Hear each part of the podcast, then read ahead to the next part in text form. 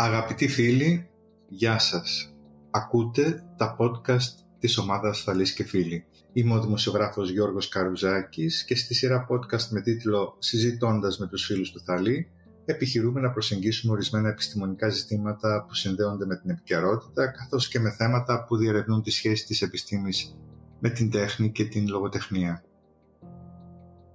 Η ομάδα Θαλής και Φίλοι για όσους δεν τη γνωρίζουν είναι μια μεγάλη παρέα εθελοντών που εμπνέει και στηρίζει τη δημιουργία λεσχών ανάγνωσης καθώς και αρκετές ακόμη δραστηριότητες που προάγουν το στοχασμό, τη γνώση και τον διάλογο.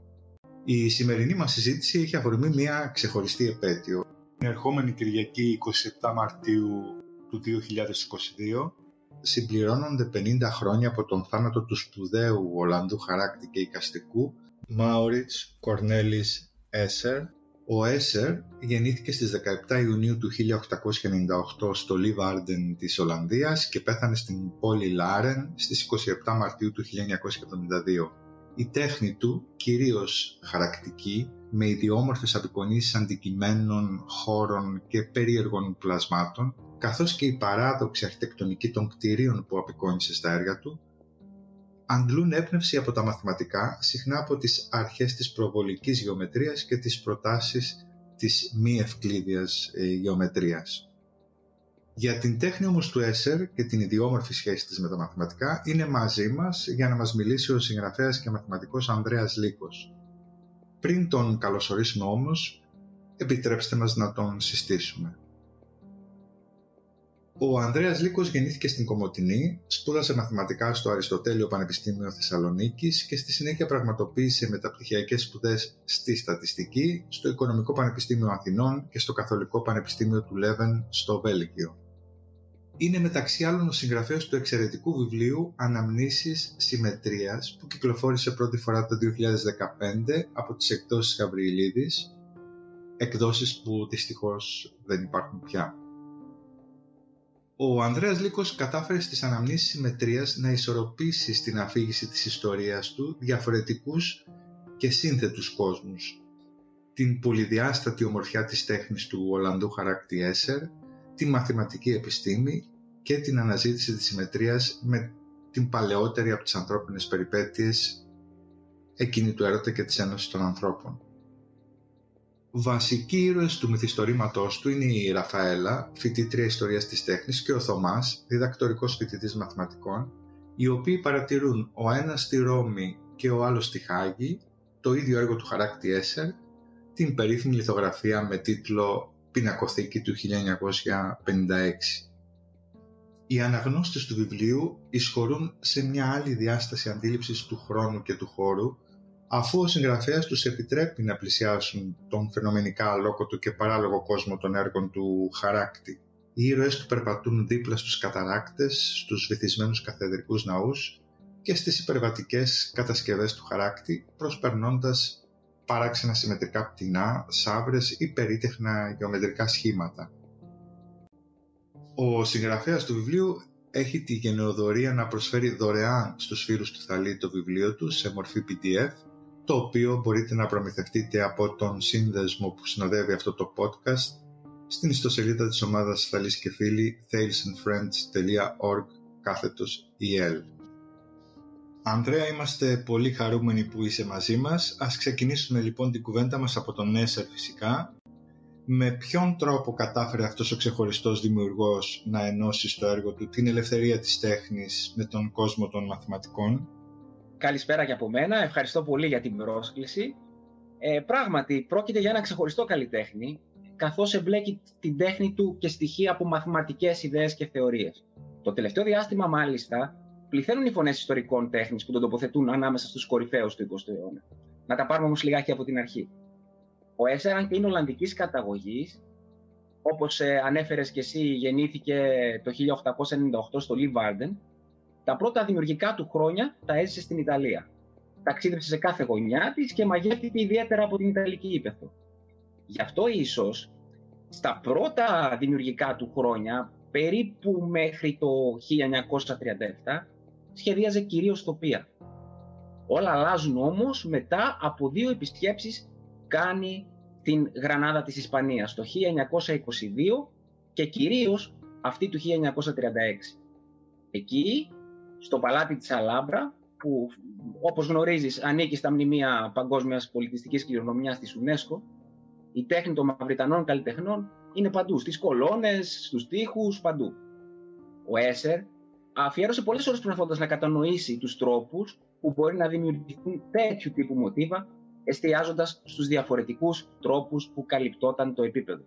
Ακολούθησε λοιπόν μια ιδιαίτερα παραγωγική για αυτόν περίοδος, μια τετραετία από το 1937 μέχρι περίπου το 1941, κατά την οποία δημιούργησε δεκάδες έργα, νομίζω αν θυμάμαι καλά είναι 43, τα οποία ήταν ε, εμπνευσμένα από την Αλάμπρα. Σε καθένα από αυτά αξιοποιούσε τεχνικές πλακόστρωσης, κάλυπτε δηλαδή το επίπεδο με περιοδική επανάληψη του ίδιου σχήματος, χωρίς όμως να αφήνει κενά ή να δημιουργεί επικαλύψεις. Το ένα κομμάτι δηλαδή να πέφτει πάνω στο άλλο. Πρόκειται για διαδικασία που είναι γνωστή στους μαθηματικούς ως κανονική διαίρεση του επίπεδου. Μάλιστα, φρόντισε και το πήγε και ένα βήμα παραπέρα. Δημιούργησε πλακοστρώσεις στις οποίες τα σχήματα εκτός από τις βασικές συμμετρικές μεταβολές, τις γνωστές μας, την ανάκλαση, την ολίσθηση, τη στροφή κτλ. Ε, υπόκεινται και σε μεγέθυνση ή σμίκρυνση. Ωραία. Πότε αποφάσισες να γράψεις ένα μεθυστόρημα εμπνευσμένο από την τέχνη του Έσερ. Ποιο ήταν το κίνητρό σου για να μεταφέρεις στη λογοτεχνία ένα μέρος από τις σύνθετες και υπερβατικές απεικονίσεις του χαράκτη; Πώς το αποφάσισες αυτό; εντάξει, είναι αλήθεια ότι το είχα αυτό το μικρόβιο, ε, ιδιαίτερα κατά την, ε, μάλλον αποκλειστικά κατά την ενήλικη ζωή μου για να είμαι ειλικρινής, αλλά ε, έγραφα μικρά κείμενα. Δεν πίστευα ποτέ ότι θα έγραφα ολόκληρο μυθιστόρημα. Δεν πιστεύω από την άλλη ότι η έμπνευση είναι στιγμιαία. Δεν συνέβη τουλάχιστον αυτό στα επόμενα μου βιβλία. Αλλά ειδικά για τις αναμνήσεις της συμμετρίας, αν ε, ήταν ε, σίγουρα της μιας βραδιάς, αν όχι στιγμιαία. Με θυμάμαι λοιπόν ένα βράδυ πριν περίπου 10 ή 12 χρόνια να κάθομαι και να παρατηρώ το έργο μέρα και νύχτα του Έσερ που τότε τύχανε να το έχω στο σαλόνι μου. Μέσα σε λίγα λεπτά το μυαλό μου κατασκεύασε μια ιστορία που διαδραματιζόταν στο εσωτερικό του πίνακα. Αμέσως κατέγραψα τη βασική πλοκή. Όπως ο Έσερ στα έργα του ισορροπεί με εξαιρετική μαεστρία ανάμεσα στο πραγματικό και το φανταστικό, το ίδιο επέλεξα να κάνω κι εγώ. Δεν ξέρω βέβαια αν το έκανα με μαεστρία, αλλά σίγουρα το προσπάθησα. Τοποθέτησα τις ζωές των ηρώων μου μέσα σε δύο κόσμους. Τον πραγματικό που ο καθένας του ζούσε σε διαφορετικές περιοχές όμως, ο ένας στη Χάγη και ο άλλος στη Ρώμη, και τον φανταστικό, ο οποίος ήταν μέσα στο έργο του Έσε. Το μέρα και νύχτα που σας ανέφερα και προηγουμένως. Την πορεία οι δύο κόσμοι περιπλέκονται συνέπειες από γεγονότα που συνέβησαν στο φανταστικό κόσμο επηρεάζουν τις πραγματικές ζωές των ηρώων. Αλλά και αντίστροφα. Οι φυσιολογικές ζωές των ηρώων τροφοδοτούν και ελέγχουν κατά κάποιο τρόπο τη συμπεριφορά και τις πράξεις τους όταν ζουν μέσα στο έργο του ΕΣ. Ε, τελικά, τελικά τι μένει, τελικά μένει η συμμετρία η οποία έρχεται να πάρει με έναν παράξενο τρόπο τη θέση της και στον πραγματικό κόσμο στον ε, δύο ηρώων. Στην περίπτωση του Έσερ ερχόμαστε θα λέγαμε αντιμέτωποι με ορισμένα παράδοξα. Ενώ δεν ήταν μαθηματικός και οι επιστημονικές γνώσεις του ήταν όπως ο ίδιος τουλάχιστον έλεγε στοιχειώδης, η τέχνη του αναπαριστά ορισμένες από τις πιο σύνθετες μαθηματικές έννοιες. Πώς εξηγείς αυτό το φαινόμενο; Ναι, ε, έχεις δίκιο ότι ήταν στοιχειώδης οι μαθηματικές γνώσεις του, αλλά μάλλον στην αρχή ήταν στοιχειώδης. Στη συνέχεια φρόντισε να μελετήσει τις μαθηματικές συνδέες που συνδέονταν με την τέχνη. Για παράδειγμα, ε, στην προσπάθεια του να κατανοήσει την κανονική διαίρεση του επίπεδου και τα έργα των Αράβων καλλιτεχνών στην Αλάμπρα που ανέφερα και προηγουμένως, μελέτησε σε βάθος ένα άρθρο του Ούγκρου μαθηματικού του George Πολιά σχετικά με τις διαφορετικές 17 ομάδες συμμετριών του επίπεδου μάλλον ήρθε σε επαφή ακόμη και με ένα σπουδαίο αλλά στριφνό μαθηματικό θεώρημα, πολύ γνωστός στους μαθηματικούς, που έχει και φιλοσοφικές προεκτάσεις, το θεώρημα της μη πληρότητας του Γκέντελ. Αυτό τουλάχιστον φαίνεται να ισχυρίζεται ο Χοφστάντερ, ο συγγραφέας του βιβλίου Γκέντελ Esser Bach. Αλλά Για να έρθω λίγο και στην ουσία του ερωτήματός σου, πώς δηλαδή η τέχνη του Έσερ αναπαριστά σύνθετες μαθηματικές έννοιες, θα έλεγα ότι η επιστήμη και η τέχνη πολλές φορές πορεύονται στον ίδιο δρόμο.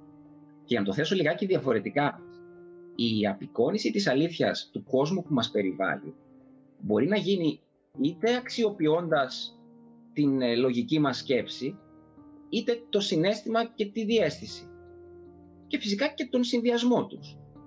Ενίοτε όλα αυτά οδηγούν στο ίδιο αποτέλεσμα. Αυτή είναι η ταπεινή μου άποψη, αλλά νομίζω καλύτερη απάντηση τελικά την έχει και ο ίδιος ο Έσερ στο ερώτημα που έθεσες. Όταν είχε ρωτηθεί κάποτε για τον τρόπο που αξιοποίησε την κανονική διαίρεση του επίπεδου στα έργα του, είχε πει ότι οι μαθηματικοί ανοίγουν την πύλη που οδηγεί σε μια νέα περιοχή, αλλά δεν εισχωρούν ουσιαστικά σε αυτή. Λόγω της φύσης της δουλειάς τους, μάλλον ενδιαφέρονται περισσότερο για το άνοιγμα λοιπόν της πύλης, παρά για τον κήπο είχε πει που βρίσκεται από πίσω.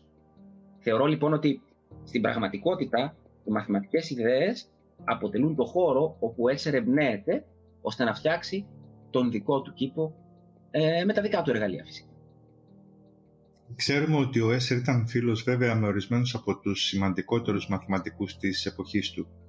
Ένα ερώτημα που γεννιέται είναι το εξής. Ο μαθηματικός πλούτος της τέχνης του προέρχεται και δικαιολογείται όμως μόνο από τη φιλία και τις συζητήσεις που ενδεχομένως έκανε με μαθηματικούς ή είχε και κάποιες άλλες ικανότητες; Ναι, ήταν πράγματι φίλος με κάποιους σπουδαίους μαθηματικούς του 20ου αιώνα, κυρίως του δεύτερου μισού μάλλον του 20ου αιώνα. Ένας από αυτούς είναι ο γνωστός γεωμέτρης, ο Ντόναλντ Κόκστερ, με τον οποίο συζήτησε σχετικά με τις μη ευκλήδιες γεωμετρίες. Μάλιστα παρήγαγε και μια σειρά έργων με τον τίτλο «Όριο κύκλου», οι οποίες, και κυρίως το όριο κύκλου 3 εδώ έτσι, είναι αυτό που αποτελεί την καλύτερη καλλιτεχνική, κατά τη γνώμη μου, απεικόνηση της υπερβολικής γεωμετρίας. Νομίζω όμως ότι πολύ σημαντική και για το έργο του είναι και η γνωριμία του και όχι μόνο η γνωριμία του, έγιναν και φίλοι στην πορεία με τον σημαντικό Άγγλο μαθηματικό, τον Ρότζερ Penrose. Αυτός ήταν που τον έφερε σε επαφή με τα παράδοξα σχήματα, τα οποία αξιοποίησε με πολλούς τρόπους το έργο του, κυρίως στο δεύτερο μισό της καριέρας του. Βέβαια, δεν αρκεί να γνωρίσεις απλά μαθηματικές ιδέες για να τις απεικονίσεις. Σίγουρα, ε, καταλαβαίνετε, ένας καλλιτέχνης χρειάζεται έμπνευση, ταλέντο, ιδιαίτερη ικανότητα και ειδικά όταν πρόκειται να ισορροπήσεις στο σύνορο ανάμεσα στα μαθηματικά και την τέχνη. Από πού προέρχονται όλα αυτά τα παράδοξα αντικείμενα του, του ΕΣΕΡ, τα οποία μοιάζουν με γνωστά γεωμετρικά σχήματα, ενώ μάλλον δεν είναι.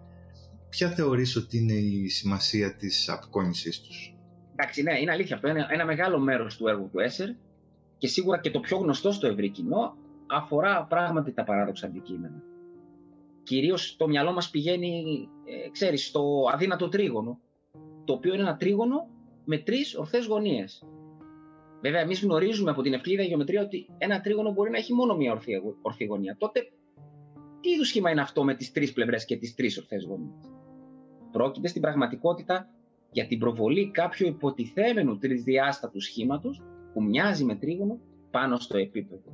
Μόνο που αυτό το σχήμα το περίεργο τώρα εδώ είναι ότι μπορεί να υπάρξει ως προβολή στο επίπεδο, αλλά παραδόξως δεν μπορεί να κατασκευαστεί στις τρεις διαστάσεις του χώρου μας. Το αδύνατο τρίγωνο υπήρξε τεράστια πηγή έμπνευσης για τον Έσερ και τον οδήγησε σε μια σειρά από παράδοξα έργα. Δημιούργησε λοιπόν μια κυκλική διαδρομή που είναι σε κάθε σημείο της ταυτόχρονα ανηφορική και κατηφορική, έναν καταράκτη του οποίου το νερό στη βάση του ανεβαίνει στο υψηλότερο σημείο για να ξαναπέσει, αλλά και έναν πύργο που κάποιος που ανεβαίνει στο εσωτερικό του, παραδόξως, όταν φτάσει στο επόμενο επίπεδο, θα βρεθεί στο εξωτερικό του πύργου. Ο Έσερ δείχνει να θέλει να διερευνήσει με πολύ προσωπικό τρόπο στην τέχνη του τον χώρο και τον χρόνο.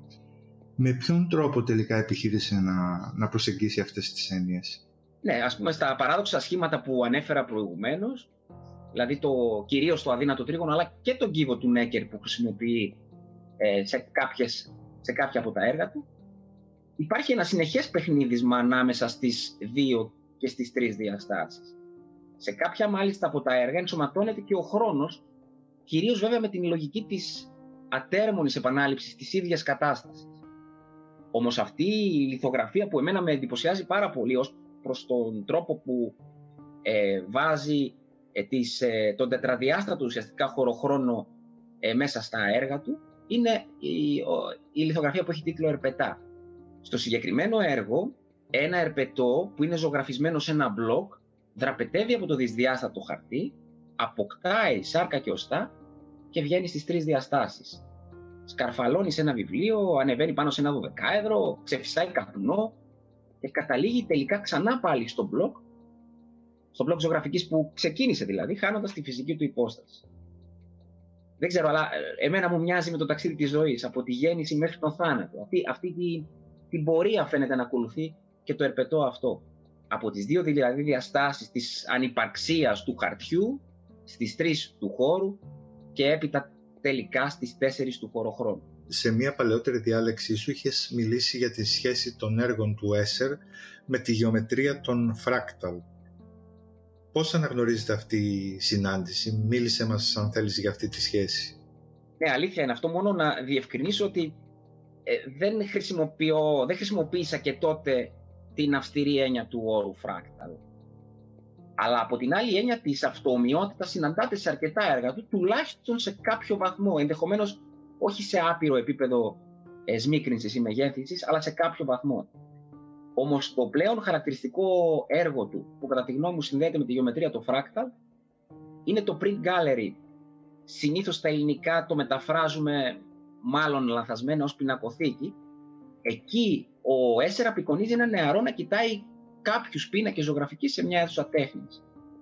Αντικείμενα της ε, πινακοθήκης, της αίθουσα τέχνης, μοιάζουν σαν να στροβιλίζονται και να οδηγούνται με έναν παράξενο τρόπο προς το κέντρο του πίνακα. Ακόμη πιο παράξενο βέβαια είναι το γεγονός ότι ο Έσερ αφήνει το κέντρο του έργου του, του, έργου του ασυμπλήρωτο και τοποθετεί εκεί τη σφραγίδα του, υπονοώντας έτσι ότι όσο πηγαίνουμε προς το κέντρο του πίνακα, όλα θα οδηγούνται σταδιακά σε άπειρο επίπεδο σμίκρινσης. Και φυσικά αυτό δεν έμεινε μόνο στον Έσερ. Ασχολήθηκαν ε, ερευνητές στο Πανεπιστήμιο του Λέιντεν με το συγκεκριμένο πίνακα και συμπλήρωσαν, χρησιμοποιώντας κατάλληλα μαθηματικά μοντέλα, το κενό μέρος του έργου του Έσερ, ακολουθώντας την δομή του υπόλοιπου έργου. Υπάρχει μια σχετική προσωμείωση στο διαδίκτυο, την προτείνω στους ακροατές μας να την δούνε, στην οποία γίνεται ξεκάθαρο ότι το συγκεκριμένο έργο έχει τα χαρακτηριστικά ενός φράκταλ, δηλαδή αυτομοιότητα με διαρκή σμίκρινση. Ε, είναι λίγο δύσκολο να το περιγράψω με λόγια, αλλά νομίζω ότι όποιος δει το σχετικό βίντεο από το Πανεπιστήμιο του Λέιντεν θα κατανοήσει ακριβώς το τι εννοώ. Γενικότερα πώς μπορούν τα μαθηματικά να μας βοηθήσουν να κατανοήσουμε ένα έργο τέχνης; Υπάρχει αυτή η δυνατότητα; Υπάρχει, αλλά ε, σε ένα πρώτο επίπεδο σημαντικό είναι ένα έργο τέχνης να μας προσφέρει φυσικά αισθητική Σε ένα δεύτερο επίπεδο φυσικά μπορούμε να αναζητήσουμε άλλα νοήματα, ίσως και τον τρόπο που η γεωμετρία τελικά επηρεάζει το αποτέλεσμα. Αν ζούσαμε τώρα παλιότερα, ας πούμε, στην εποχή της αναγέννησης, μάλλον θα μας αρκούσαν απλά μαθηματικά εργαλεία, δηλαδή κάποιες βασικές γνώσεις σχετικά με τη γεωμετρία του χώρου και την προοπτική. Όμως από τον 20ο αιώνα και έπειτα περάσαμε σε έργα τέχνης που ενσωματώνουν ή αξιοποιούν επιστημονικές ιδέες. Χαρακτηριστικό παράδειγμα, ας πούμε, είναι ο κυβισμός, που συνδέεται με την τέταρτη διάσταση και το χώρο χρόνο. Αλλά και γενικότερα όλη η μοντέρνα τέχνη του 20ου αιώνα έχει έντονες επιρροές από τις μη ευκλήδιες γεωμετρίες. Από την άλλη, για να αισθανθεί κάποιος την πνοή των έργων του Καντίνσκι, ας πούμε, ή του Μάλεβιτς, θα πρέπει να ανατρέξει τις πρωταρχικές έννοιες και τα αξιώματα της γεωμετρίας του Ευκλήδη, δηλαδή τις ευθείες, τους κύκλους, τα σημεία. Είσαι επίσης ο συγγραφέας μαζί με τη συνάδελφό σου μαθηματικό Άννα Γαβρίλ ενός καινούργιου βιβλίου με τίτλο Ιστορίες στο πι και φι, το οποίο κυκλοφορεί από τις εκδόσεις 24 γράμματα και απευθύνεται κυρίως σε μαθητές. Πώς γεννήθηκε η ιδέα αυτού του βιβλίου; Το βιβλίο αυτό αποτελείται από 17 ε, ανεξάρτητες διαφορετικές ιστορίες, μικρές ιστορίες, ε, οι οποίες ε, μας ε, ε, κέντρισαν έτσι το, το ενδιαφέρον ως μαθηματικά θέματα σε πρώτη ε, φάση και αργότερα έως ε, μυθοπλασία. Συνδέσαμε δηλαδή με κάποιον τρόπο τα μαθηματικά με τη μυθοπλασία μέσα από μια σειρά μικρών όμως ιστοριών οι οποίες είναι κατάλληλες θα έλεγα για μαθητές από 8-9 χρονών και πάνω αλλά και για ενήλικες και ενδεχομένως και για ε, αξιοποίηση τους και από τους δασκάλους ή τους ε, μαθηματικούς των ε, τάξεων του γυμνασίου, τον, ε, τους δασκάλους του δημοτικού, ίσως και τους μαθηματικούς των τάξεων του γυμνασίου. Θεωρώ ότι το βιβλίο αυτό είναι αρκετά διαφορετικό από ό,τι σχετικό κυκλοφορεί στην ε, ελληνική αγορά. Αυτό που είναι σημαντικό όμως είναι ότι εκτός από τις 17 ιστορίες, στο τέλος του βιβλίου υπάρχει κάτι που έχουμε ονομάσει αριθμητάρι, το οποίο αναφέρεται στις έννοιες, τις μαθηματικές έννοιες που χρησιμοποιήσαμε στις, όχι σε όλες, αλλά στις περισσότερες από τις 17 ιστορίες.